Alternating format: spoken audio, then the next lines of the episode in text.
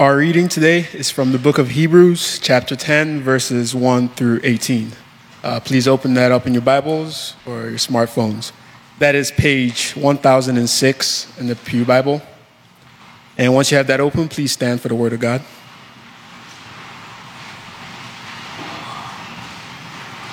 For since the law has but a shadow of the good things to come, instead of the true form of these realities, it can never, by the same sacrifices that are continually offered every year, make perfect those who draw near. Otherwise, would they not have ceased to be offered, since the worshippers, having once been cleansed, would no longer have any consciousness of sins? But in these sacrifices, there is a reminder of sins every year. For it is impossible for the blood of bulls and goats to take away sins. Consequently, when Christ came into the world, he said, Sacrifices and offerings you have not desired, but a body have you prepared for me. In burnt offerings and sin offerings you have taken no pleasure. Then I said, Behold, I have come to do your will, O God as it is written of me in the scroll of the book. When he said above, You have neither desired nor taken pleasure in sacrifices and offerings and burnt offerings and sin offerings, these are offered according to the law. Then he added, Behold, I have come to do your will. He does away with the first in order to establish the second. And by that will we have been sanctified through the offering of the blood of Jesus Christ once and for all. And every priest stands daily at his service, offering repeatedly the same sacrifices which can never take away sins. But when Christ had offered for all time a single sacrifice for sins, he sat down at the right hand of God, waiting from that time until his should be made a footstool for his feet. For by a single offering has he perfected for all time those who are being sanctified. And the Holy Spirit also bears witness to us, for after saying, This is the covenant that I will make with them, after those days, declares the Lord, I will put my laws on their hearts and write them on their minds. Then he adds, I will remember their sins and their lawless deeds no more. Where there is forgiveness of these, there is no longer any offering for sin. This is the word of the Lord. Well, good morning, everyone. So glad that you have joined us in worship this morning, giving honor to God the Father.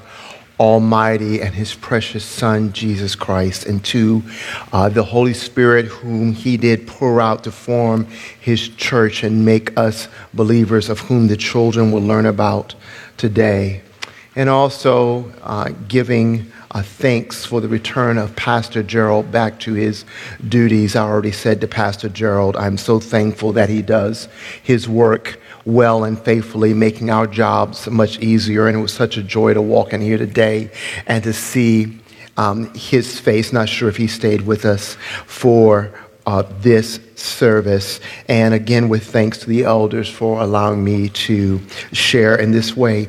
And to all of you, thank you for all your prayers while we were gone and away. I so appreciate them. But it's so good to be back among you. Uh, and so grateful to be here um, today. Now, all that's out the way. I know you didn't need all that. Uh, that's not what you're here for. You're here for the Word of God. So let us turn uh, to the Lord in prayer and then let's get right into the book.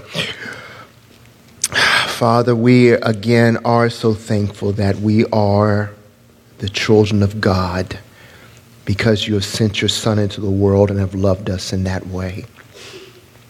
Thank you for revealing yourself through the Son, through the Word of God by the power of the Spirit. Thank you that we have the book so that we might know you and that we might understand your will and how to please you, and that your Word gives us all the hope of beholding your face and seeing you in all of your glory. Oh, while we are here, God, find us faithful. Give us grace and mercy. Use today's service. Use our fellowship with the saints. Use the singing of the songs. Use the message today to fuel our zeal and our courage for you. Make us instruments of blessing to magnify your name in Oak Park, all of the region of Chicagoland and the 77 divisions that make up Chicago, and all over the state and the country. Yea, make us a blessing to the places where we have partners around the world, especially where the name of Jesus is not yet known. Would you, God, with power, make the gospel go forth so that eyes will be opened the first time to Jesus Christ, that we could hear of many people in foreign lands who are under false religions or have not called on your name at all, to hear that they are bowing in salvation to Christ. It will be all of grace. Now, bless us, God. We need to hear from you. So give me power, great power to speak, and give us great power to hear and to be obedient. We love you, Lord Jesus. And thank you so much for all you have done for us. Bless us now and give us your grace. And we give you thanks. It's in Jesus' name we pray. Amen. You are feeling angry with God. You might not say those exact words, but your attitude and feelings show it for those of you who are in that situation. Instead, you might simply say that things are not fair right now, or that life is not fair, or the way you are being treated is not fair. What you are really saying is that God is not being fair right now. And the feeling that comes with unfair treatment is anger hatred, rage, resentment, and eventually bitterness. In that season in which you are angry with God, for some of you, zeal for God goes on vacation. And faithfulness to God turns out to have been a bargaining agreement for a good life. Now that life is not so good, faithful practice of the Christian life sits in suspended animation waiting for God to return to you the income, job, spouse, house, ministry, church, friends or friends, or the good name you had before the tide of unfairness came and washed all of that out to sea. God, you say, you can have back faithfulness from me when you return to me what I deserve to enjoy, is what your actions and attitude are saying. Yet, because you have some sense of the fear of God in you, you do not walk away from God completely. You still make it to church like today because it is right to go to church. And of course, it's right to put your children in Awana uh, or one of the youth groups. You still show up to the place where your team or ministry meets so that you can fulfill a duty and indicate that you are participating. Okay, God, see, I'm here. But you really are not feeling it, and you would rather not be there.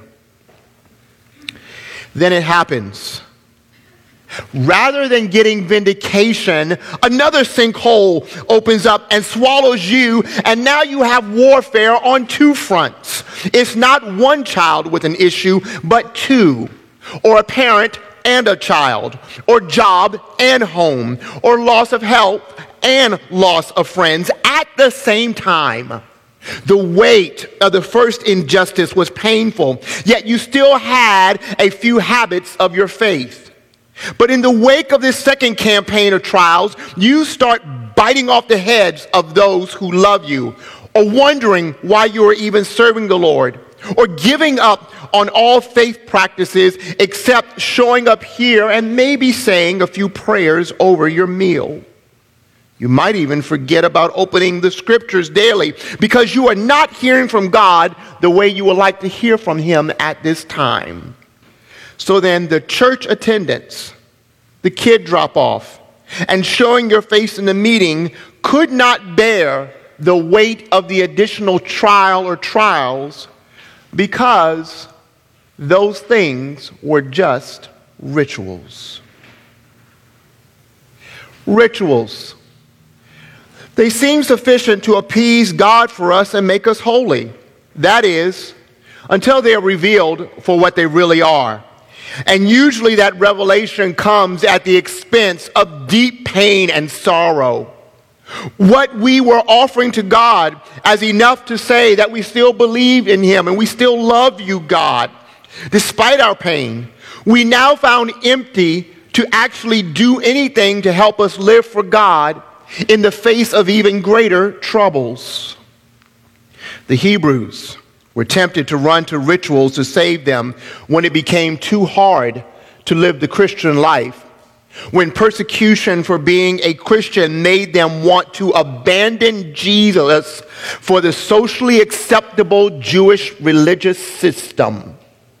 However, the Hebrews writer shows them that they need something greater than the religious rituals and practices to save them. They and we do not need rituals. They and we need to see why Christ said, A body you have prepared for me. Rituals cannot save because they are just shadows or souvenirs. This is what the writer is getting it at in chapter 10 and verse 1. For since the law has but a shadow of the good things to come instead of the true form of this, these realities, it can never, by the same sacrifices that are continually offered every year, make perfect those who draw near. But in verse 3 he says, But in these sacrifices there, re- there is a reminder of sins every year. When the author speaks of the year after year sacrifice that is a shadow, it seems to be a reference specifically to the Day of Atonement on the Jewish calendar, even though we do know that the entire law is a shadow. By shadow, he means that the practice of bringing the animals for sacrifice and presenting them before God, the religious ritual, only reflects a greater reality and is not the reality itself. This, for the Jewish believer, should have been obvious because the very existence of a daily, weekly, monthly, or yearly practice means that the practice never sufficiently makes the one practicing it holy. The best a practice can do is remind you of just how sinful you are, since you have to keep coming back with the same practice for more cleansing. The annual Day of Atonement was only a reflection of the actual day that Christ, the final sacrifice, would atone, would cover for all time sin by paying for it with his death on the cross for us. Rituals are like buying the cheaper laundry detergent or the cheaper towel and bath cleaner when it's on sale, only to find that it does not clean as well, and you have to go back again and again over the same spots. You then say to yourself, why didn't I just spend the extra money and get a product that would do the job the first time? Never again will I buy this one. Yet, with rituals, we just keep buying them again and again, even though the same spots remain on our souls. Slitting the throat of a goat or a bull cannot take away sin and make you holy permanently, says the passage. No ritual can. So, why is it that the blood of animals cannot take away sin, especially if God is the one that prescribed that they should take the animals and make offerings? A New Testament scholar named Dodd asks, and he simply concludes, quote, there is no relationship between the physical blood of animals and man's moral offense. Later, the late Anglican scholar Philip Hughes says of Dodds that Dodds might as well have added that there is no relation between animals and human beings that would permit the former to atone somehow for the latter. The, boat and the, go- the bull, excuse me, and the goat did not sin. They are not unholy. We are unholy before God. God granted them as substitutes by grace for ancient Jewish people. But the problem is not between the bull and God. The problem is between us and God. So ultimately, we need a final means of being cleansed from sin forever before God. Any religious practice that we have to do repeatedly will not fit that bill very subtly in practice. We seem to think to ourselves that we can manage to be sanctified in our own power. We might recite prayers, show up for church on special days, or even send money to church without our showing up there. We might treat people nicely, expecting God to be impressed. But when exactly is that ladder to God built if it is not built within the first 10 years of sacrificing? Is it built in 20 years? Is it built in 40 years? Is it built in 60? Or is it built in 80 years? Never is the right answer. All those acts only point to an all sufficient Christ. And they are just like the souvenirs that I just got on my trip overseas last weekend to remind me that I already once went to that place. These souvenirs remind me that I once sinned before and I am back here again because I have sinned again. They are only shadows and souvenirs. So rituals cannot save. And because rituals cannot save, Christ became an embodied Savior. The Hebrews writer will quote from Psalm 40 to bolster his argument for the impotence of rituals and the power of Christ's bodily sacrifice alone. You see the quote right in there, beginning in verse 5 Sacrifices and offerings you have not desired, but a body you prepared, have you prepared for me? In burnt offerings and sin offerings you have taken no pleasure. Then I said, Behold, I've come to do your will, O God, as it is written of me in the scroll of the book.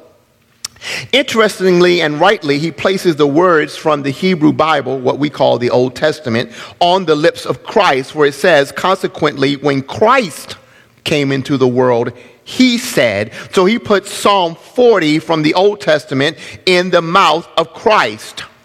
In the incarnation into this world, Jesus, like the psalm writer, recognizes that the mere performance of sacrifices of animals and of grains to be burned did not bring any pleasure to God. God did look down with a smile upon religious practice done by faith in him. We know this because of the references to such practices being a sweet smelling aroma to God to let him know that a life had been taken to pay the penalty for sin or sins. But the sacrifices merited nothing and meant nothing if only an external without internal faith and fear of the Almighty God. Instead of another burnt offering, Christ says, A body you have prepared for me. And in that body, he says, I have come to do your will, O God, as it is written of me in the scroll of the book. Now, rather than a body have you prepared for me or you are prepared for me. The Hebrew of Psalm 40 actually says, an ear you have hollowed out for me. I'm saying this for all you Pew scholars who are going to check me on that note you have in your Bible there. But the ancient Jewish translators of the Hebrew Bible into Greek, which occurred about 125 to 250 years before the birth of Christ, they translated the phrase, an ear you have hollowed out for me, as a body you have prepared for me. They recognized that the hollowing out of an ear to hear the words of God meant the creation of a body. The hearing of the words of God intended obedience to the words of God. So the making of a body also intended obedience to God. It intended doing the will of God. Hence, we have our translation and our quote from Psalm 40. It was the decree of God for Christ in his body to render null all animal sacrifices and to sanctify us once and for all by providing God's righteousness in his body and taking the wrath of God against sin in his body on the cross. It was a person in place for the sins committed by people. It was not a bull in place of people, a bull that could not be held morally culpable or morally accountable for the sins of people who are wrong. It was a person in place of people. The entirety of the Old Testament scrolls or book testify to Christ coming as the end all, be all, do all sacrifice for God on our behalf. With the NBA Finals on the line for the Golden State Dynasty, I have no dog in that fight, by the way. We have entered the greatest time of year for the armchair quarterback, pitcher, point guard, or goalie. We say from our seats, why didn't he block out? Why did he take that shot? Why did he call that play or why did he put him in the game? Why did the ref make that call? And why don't they play Durant? Well, okay, we all know Durant is injured. But as we all know, when you actually put your body on the floor and dribble the ball or call the fouls with 10 big athletic bodies on the floor, it is much different than sitting above the whole court and watching the game with buffalo wings and nachos at hand.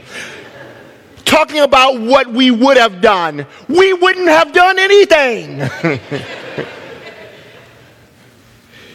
well, it's one thing for us to bring our efforts to God, but all just try harder ideas betray that we are not resting on Christ and the work he did in his body. Feeling inadequate as a husband or a wife or parent or as a child or even as a manager will not be cured by striving more, by adding attendance at a second or third Bible study, or by volunteering to serve in another ministry. We cannot grind out holiness, adequacy, or strength before God.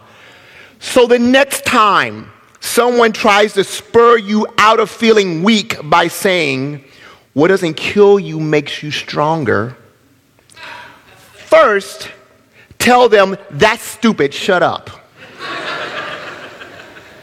Then remember that even if it makes you seem stronger, it will not make you holy.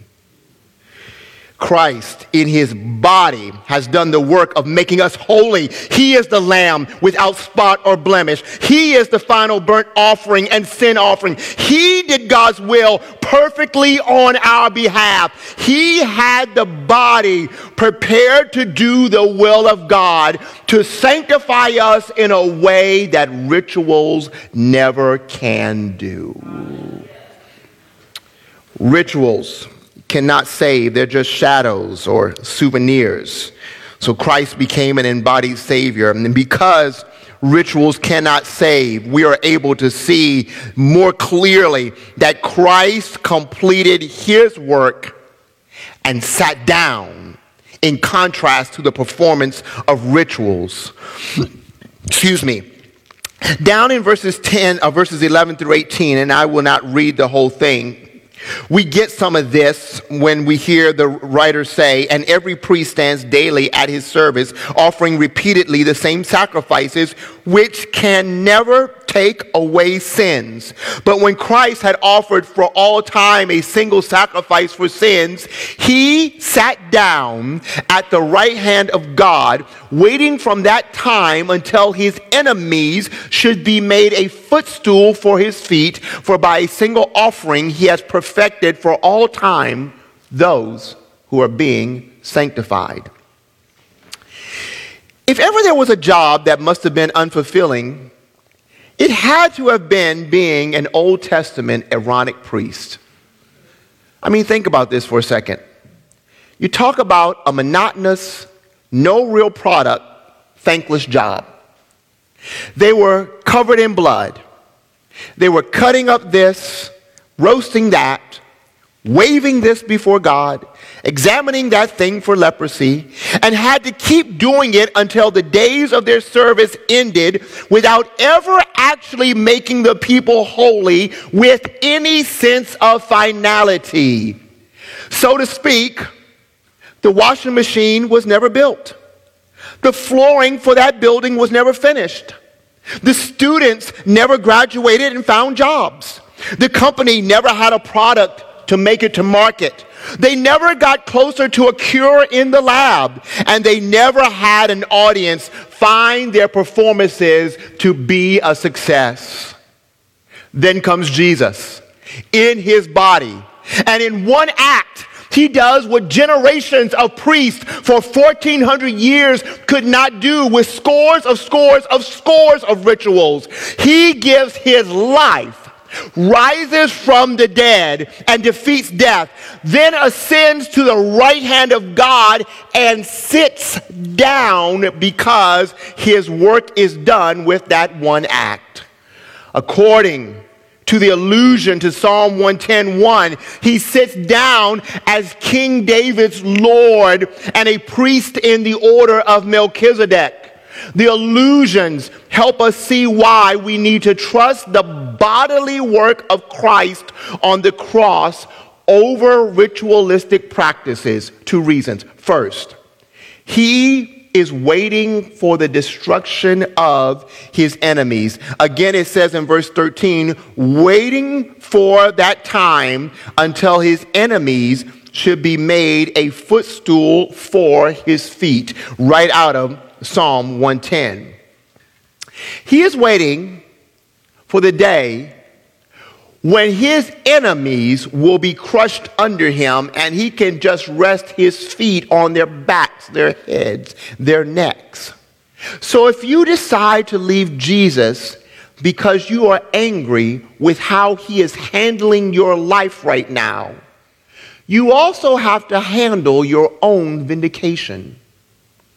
This is why so many people bite off the heads of total strangers in social media. The seeking of our own vindication in posts shows that we are following an earthly priesthood. We are making people pay for their social media sins daily rather than sitting with Jesus until our enemies are made his footstool. We want them to perform rituals to appease us and we are doing rituals to assuage our injustice wounds. We do the same thing when we try to make our family members or institutions that have wronged us feel what we felt when we are wronged by them. But those who follow Jesus' priesthood rest and wait with their high priest. He is waiting for the day when his enemies and our enemies will be made a footstool for his feet. So don't worry. Just keep waiting. Jesus has something for your enemy. You will see. Second, he has qualified completely the believer to stand before God. So you and I we are not trying to sanctify ourselves. The writer even says that the Holy Spirit verifies this truth with his words of the new covenant in Jeremiah 31. When God says that he will remember their sins and lawless deeds no more. That means that something will be done that the Jewish priests could not do because they could not do a no more act. They could only perform rituals that would bring people back again and again and again, at least once every year. So it means that again, the words no more point to Christ who would provide forgiveness in such a way that no one ever needed again to even think about running to a priest with a bull or goat in hand. However, while we have been forgiven of sin forever, we must follow the moral law here with effort, for the law is not yet written on our hearts permanently. It will be written on our hearts one day, but it is not written on our hearts yet. The eternal security of the final forgiveness of believers does not, therefore, give us a license to sin. It does not give us a license to be slack in fighting to be righteous in speech, in motives, in goals, and in acts. Now, this is a tricky thing for it is easy for this to sound like I am contradicting myself. For on one hand, I've said here that rituals do not mean uh, anything and we need the body of Christ himself. On the other hand, I have just said here that we need to have effort to follow because we have to obey the moral law. So how do we not contradict ourselves here in what scripture teaches? Let me explain. If you think making it to church this morning is going to make you have a better relationship with the Lord, you are right. Because you are being obedient to gather together with God's people. However, if you think that missing church today would hinder your relationship with God or make your week go badly, you are wrong. For you are thinking your effort is what makes the Lord bless you. The Lord does not bless on the basis of our efforts. He blesses by grace. And our being here is by grace. Now, does grace mean I do nothing? No. It means our something is by grace, and our nothing will be a recipient of God's grace.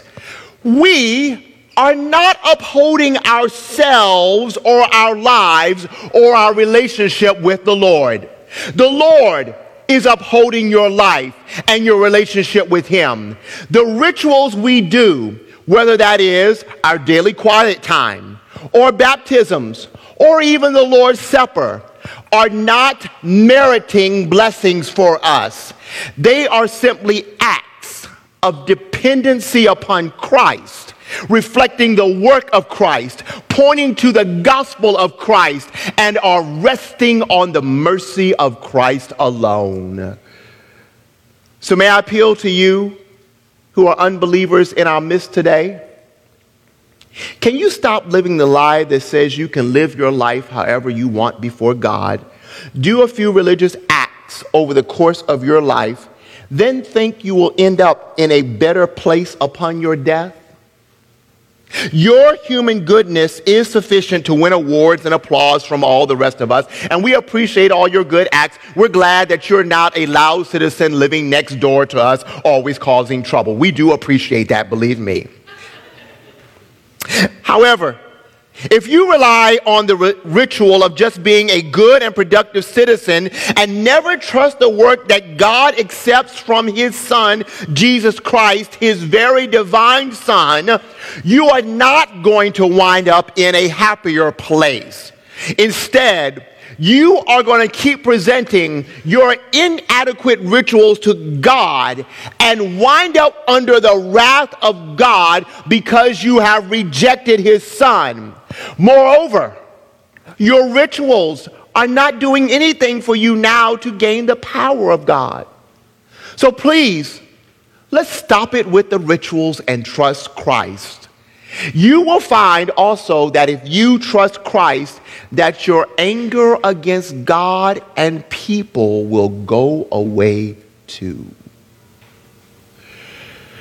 While I was in Israel last week, there was a 112 degree day in an area in which there, was, there were no places to find shade.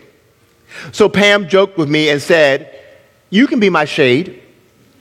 Meaning, Eric, stand in front of the sun and block it for me. yes, like I'm some palm tree at five foot eight and can really block out the sun and provide shade for her. But, you know, I did stand in front of her enough to block out about that much sun. the reality is, though, that it was not me who would be the shade, but my shadow, the thing created where I blocked out the sun. However, it also would not be right to say that my shadow was providing the shade. I was blocking the light, so I was providing the shade. Without me, there would be no shadow. The shadow would not exist without my reality. And if it tried to make shade of its own, it would be useless to do so. The rituals you and I perform to make life work in the present world are just shadows. Perfected parenting is a shadow. Tutoring children, shadow. Fasting for three days, still a shadow. Confessing sin, an absolutely necessary shadow. They are providing limited reflections of our sanctification, but they are not sanctifying us. Christ is the one who is sanctifying us. They are the things that reflect Christ, the bodily reality who casts the shadow, who stands between us and God to shade us from the very wrath of God, to vanquish our foes, to forgive us of our sins, and to sanctify us forever before God. In a body prepared, He did that for us. So let us now go out and celebrate what He did in His body for us, remembering the rituals that we do are just reflective of all he has already done. Father, we bless you for your kindness toward us and the joy that we have in Christ. That we are given grace to do the rituals that remind us of our insufficiencies, our inadequacies, our impotence, and our need for a Savior. Thank you so much for preparing a body in which Jesus could live in perfect righteousness, be nailed to a cross, experience the full wrath of God, be buried in a tomb, get up from the dead, and sit at your right hand as Lord. We look forward to the day He will come and sanctify us fully and forever. In the meantime, continue to give us grace. In Jesus' name we pray. Amen.